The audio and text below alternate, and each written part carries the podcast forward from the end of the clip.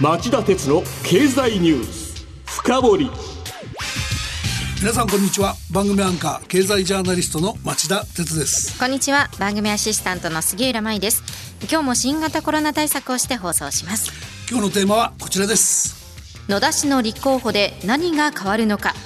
結果を大きく左右しかねない。河野氏が踏んだ虎のとは。はい、えー、夕方4時からの番組でもお伝えしましたが今日自民党総裁選の告示があり昨日滑り込みで立候補を表明した野田聖子自民党幹事長代行も含めて河野太郎規制改革担当大臣兼ワクチン接種推進担当大臣岸田文雄前政調会長高市早苗前総務大臣の4人が選挙戦を戦うことになりました。でこの番組では先週も先々週もこの自民党総裁選を取り上げてきましたのでちょっとしつこいかなと思わないでもないんですが、あでもこの総裁選で選ばれた人物は日本の総理大臣になることが確実ですやはり丁寧に報じておく必要があるなと判断しました。では先週から何が変わったのか何が選挙戦の焦点になりそうなのか各候補者の政策公約はどう変化したのかなどを交えてしっかりフォローしておきたいと思います。それではお知らせの後町田さんにじっくり深掘ってもらいましょう。町田鉄の経済ニュース深掘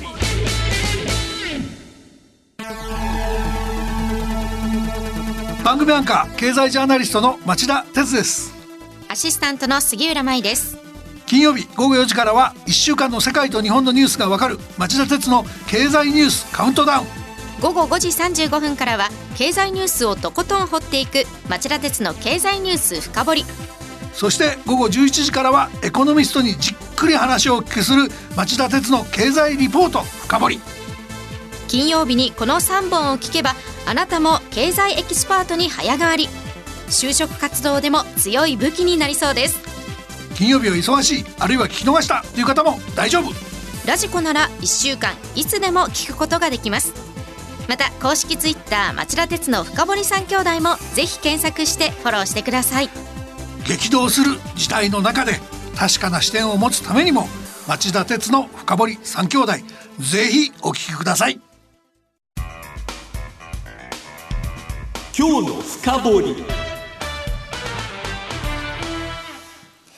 では早速伺っていきましょう。先週から今週にかけて総裁選で大きく変わったことは何だと松田さんは考えているんでしょうか？僕はね3つあると思ってるんですよ。ええ、第一はねあれだけ出馬に必要な20人の国会議員の推薦人集めに苦労していた野田さんが立候補にこぎつけたことなんです。はい、えー、野田野田さんは昨日自民党本部で記者団に対して胸を張って出馬に必要な党所属の国会議員20人の推薦人を確保できたと明らかにしました。はい、えー、野田さんは衆議院岐阜1区選出で当選9回派閥には属していないもののこれまで総務大臣や自民党総務会長衆議院予算委員長などを歴任しており去年秋の菅政権発足に伴い、えー、党の幹事長代行に就任しました。で昨日は政策についてはこれまで主役になれなかった女性や子ども高齢者障害者がしっかりと社会の中で生きていける生きる価値があるという保守の政治を自民党の中で作り上げたいと述べの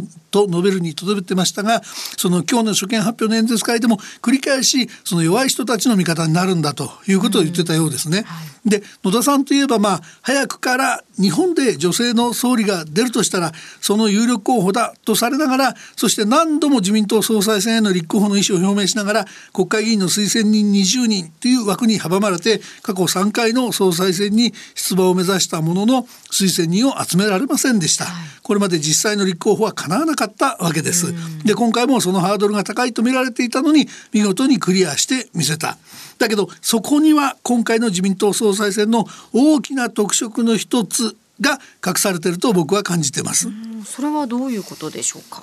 あの後でも説明しますけどもともと河野さんに対してその自民党らしからぬ言動や若さについて自民党の長老クラスやベテラン中堅議員の間では根強い反発があったんですね。でこの1週間の間にそうした反発の日に油を注ぐ行為を河野さんがしてしまったっていうことなんですね。はい、この行為は河野さんの支持を伸ばす可能性もあるのでまあ諸刃の剣と言った方がいいのかもしれませんがとにかくその河野さんの動きの結果1週間前には20人の推薦人確保が難しいと見られていた野田さんの立候補を後押しする動きが出たということなんです。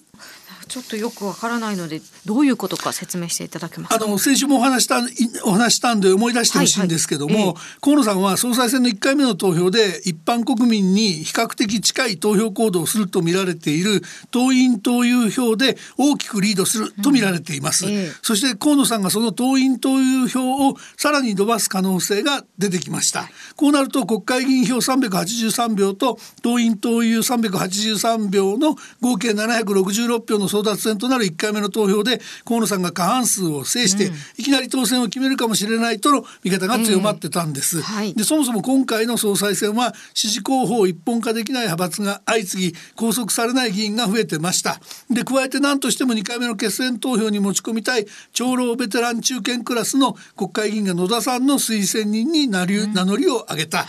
この人たちは実は野田さんの勝利を狙ってるわけではないかもしれない。えー、だけど候補者が増えれば河野さんの1回目の投票での得票が減りつまり1回目の投票で河野さんが過半数を取って当選することを阻止しようと目論んでいるとこういうわけなんですね。でこの発想は同じ保守系だっていうことで高市さんの支持に回った人は別にして安倍前総理あたりからの要請を受けて高市さんの推薦になった人たちと同じ狙いつまり河野潰しを目論んでるということです。そういうことなんですね。では一体どうしてそんなに河野潰しが横行しているんですか？そこが変わったことの第二の要因です、はい、この一週間にあった河野さんの諸刃の剣の行動の結果なんです。立候補を決めた4人のほかにもう一人総裁選候補がいたでしょ？石破茂元自民党幹事長です、はい、でこの石破さんは水曜日国会内で開いた石破派の臨時総会で党総裁選への不出馬と、えー、河野さんを支持する意向を表明しましたよね、うん、で石破さんといえば河野さんを上回る党員党友票を持っているとされながら安倍前総理や麻生元総理と敬遠の中でこれまで4度の立候補にもかかわらず国会議員の支持が伸びず、うん、自民党総裁の椅子を逃してきた人物です。で河野さんは水曜日石田さん石破さんの支持表明を受けて一人でも多くの方々にご支援いただけるのはありがたいと記者団に話しましたがこれが安倍さんや麻生さんの激鱗に触れたということですね、えー、そして長老ベテラン中堅議員たちは石破さんと組んだ河野さんを潰す狙いで野田さんを擁立。で票が分散し1回目の投票で誰も過半数を獲得できない決選投票に持ち込む環境を整えようとしたとこういうわけなんですね。なるほど。ではその2回目の投票にもつれ込むと何が起きるんでしょう？まあ例えまあ例えて言いますとね、はい、1回目の投票で1位に河野さん、2位に岸田さん、3位に高市さん、4位に野田さんがつけたものの誰も過半数を取れなかったとしましょう。うんはい、そうすると上位2人の決選投票、つまり、えー、河野さんと岸田さんの決選投票になります。はいはい、で決選投票は47の都道府県票と383の国会議員票の合計で争われますから、うん、河野さんは1回目のようなその党員党友票ほどの票の獲得が望めませんよね。えー、で、えー、加えてその高市さんや野田さんを支持した票が岸田さんにより多く河野さんに来るよりは岸田さんにより多く流れる可能性も大きいと言わざるを得ません、はい、そうなれば岸田さんが逆転勝利。多くの長老ベテラン中堅議員は期待通りの結果を得るという可能性があるわけです、はい。でもちろん投開票までまだ2週間ありますし情勢が変わる可能性は当然あります。また、えー、長老ベテラン中堅議員の中にも岸田さんの立候補で総裁再選を断念せざるを得なかった菅総理や自民党幹事長の座に長くいたことを攻撃された二階さんのような人、はい、つまりですよ岸田憎しの人も大勢いると見られていますからすべ、ね、全てが岸田さんに流れるとは言いません。言えませんがでももつれ込めば2回目は岸田さんの方が得票を伸ばすという見方が大勢なんです。で河野さんは党員党友票の比率が高い1回目の投票で過半数を取って勝利を決めたいと。是が非にこれしか勝利の方程しかないと思って石破さんの支持獲得に動いたんでしょうがそれがやっぱりあだになってアンチ河野派とアンチ石破派を結集する結果になる可能性も否定できないんですね。はい、であと野田さんの政策で一部明らかになっている特色は LGBT など性的少数者の権利を尊重し同性婚に賛成するとしていることや女性性活躍を推進する立場から、えー、選択的夫婦別姓制度の導入を訴えてきたことがあります。はい、これらはいずれも河野さんと重なる主張なんですね。つまりその3人の中で、えー、野田さんが一番票を食うのは河野さんだっていう見方もあります。で町田さんは先ほど先週から今週にかけて選挙戦で大きく変わったことが3つあるとおっしゃってました。はい、で1つが野田さんの立候補。はいそうですでもう1つは河野さんが石破さんの支持を取り付けたことですよね。はいそうです。ではあと一つは何ですか？はい、三番目はですね、先週末から今週にかけて北朝鮮と韓国が新型ミサイルの発射実験合戦を繰り広げたことです。はい、ちなみに北朝鮮は先週土曜と今週日曜に巡航ミサイルを、水曜日に弾道ミサイルの発射実験をしました。韓国も水曜日に潜水艦発射弾道ミサイルの発射実験をしました。まあ SLBM って言いますけどね。でところが国連は昨日午前に安保理を開催したものの非難声明すら出すことができず、まあワークしてませんでした。で中国の軍備増強はもちろんなんですが総裁選の最中に、えー、北朝鮮と韓国が新型ミサイルの発射実験をするなんてことが起きるとやっぱり嫌がおうにも日本の防衛の在り方を自民党の党員党友や国会議員が真剣に考えるきっかけになりますよね。なるほどじゃあそうなると何が変わるんですか？あの僕はもともと立候補を決めてた3人を保守色が保守色が強い順に並べると高市さん河野さん岸田さんの順だと思ってます。うんえー、で例えば防衛費の GDP1% 枠の見直しについて尋ねると高市さんはアメリカやヨーロッパ並みにするのならば2%の10兆円にすべきだと、まあ、実に明快で勇ましいんですね。はい、で河野さんはっていうと必要なところに大胆な予算をつけるのは当然総額としては増やさざるを得ないとしつつも比率なんかに言及するのは慎重です。で、えー、一方もともとハト派色の強い岸田さんは中期防衛力整備計画の前倒し改定を視野に入れるべきだ。増額もあるが数字ありきではないと。もっと無難な答えにとどめてます。でこうなると取り沙汰されるのは過激な人は高市さんに。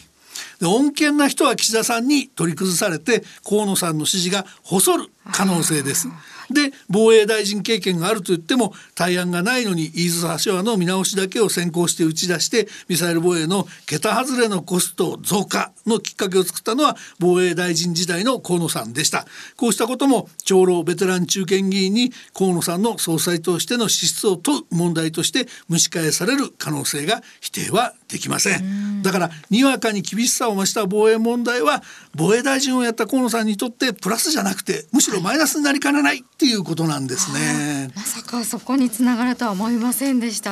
まあ、29日の投開票を待ちたいと思いますが。はい。本当に誰になるのかわからなくなってきました、ね、そうですね。やっぱり河野さんリードしたと思うんだけど、はい、何としてもそれは許さんっていう人たちが多いっていうことですね、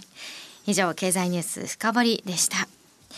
さあ番組への感想質問などがありましたらラジオ日経ホームページ内の番組宛てメール送信ホームからメールでお送りいただけます。またこの番組はオンエアから1週間以内ならラジコのタイムフリー機能でお聞きいただけます。詳しくは番組ホームページをご覧ください。それから深堀三兄弟公式ツイッターもありますのでそちらもチェックしてください。